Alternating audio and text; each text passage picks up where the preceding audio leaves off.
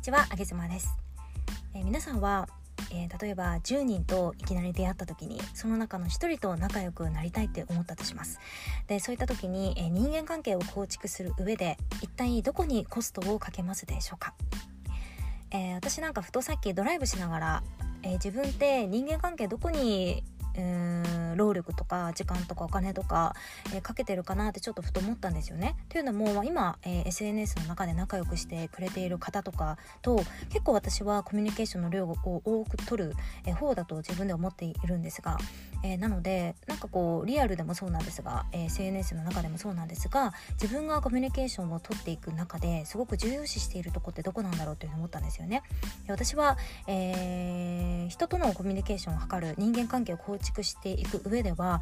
え非常に、え誰かと例えば10人目の前に現れてその中の1人と仲良くなりたいっていう人が現れたとします。で、えー、10分の1ですよね確率で言うと。その10分の1を、えー、要は自分この人と仲良くなりたい。この人めっちゃ面白そうっていう風なピカーンと光る人を私は、えー、見極める見極める、え力は結構なんか自分の中では備わっているなという感覚がありましてそこに対するコストっていうのは全然かからないんですよ。なんか10人目の前に並んでもらえたら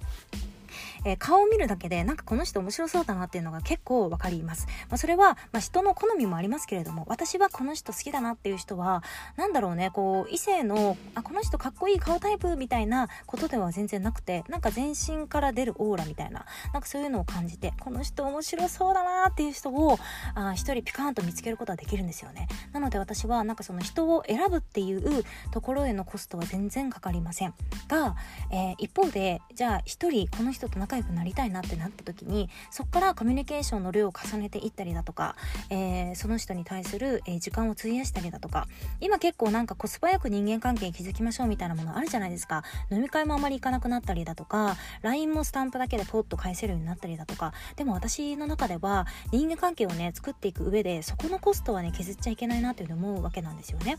えー、これはすごく持論なんですけれども、えもう非効率でコスパが悪いことこそ人間関係を作る上ですごく大事なんじゃないのかなって思います。例えばえ自分がめちゃめちゃ興味がある人が何かに困っていたとしたら私は自分のえプライベートの時間を割いてでも自分自身めちゃめちゃせっかちで時間めっちゃ大事にする人なんですけどその時間を割いてでも目の前の人にえ自分の時間をえ費やしたいというふうに思うし、えー、その人が喜ぶ顔を見るためならお金をある程度え費やしてでもいいプレゼントを買って、えプレゼントしたいなというふうに思うしね、え時間もお金も労力も私は人間関係を構築する点においてはめちゃめちゃかける人間なんだなというふうに思いました。皆さんはいかがでしょうか、えー、誰かと出会ってその人と仲良くなるまでにどんなところに、えー、コストをかけていますか？なんかコスパコスパって世間で言われてますが私はそこにはコスパは気にしなくていいのかななんて個人的には思ってしまったりします。皆さんはいかがでしょうか？ということであげずまでした。バイバイ。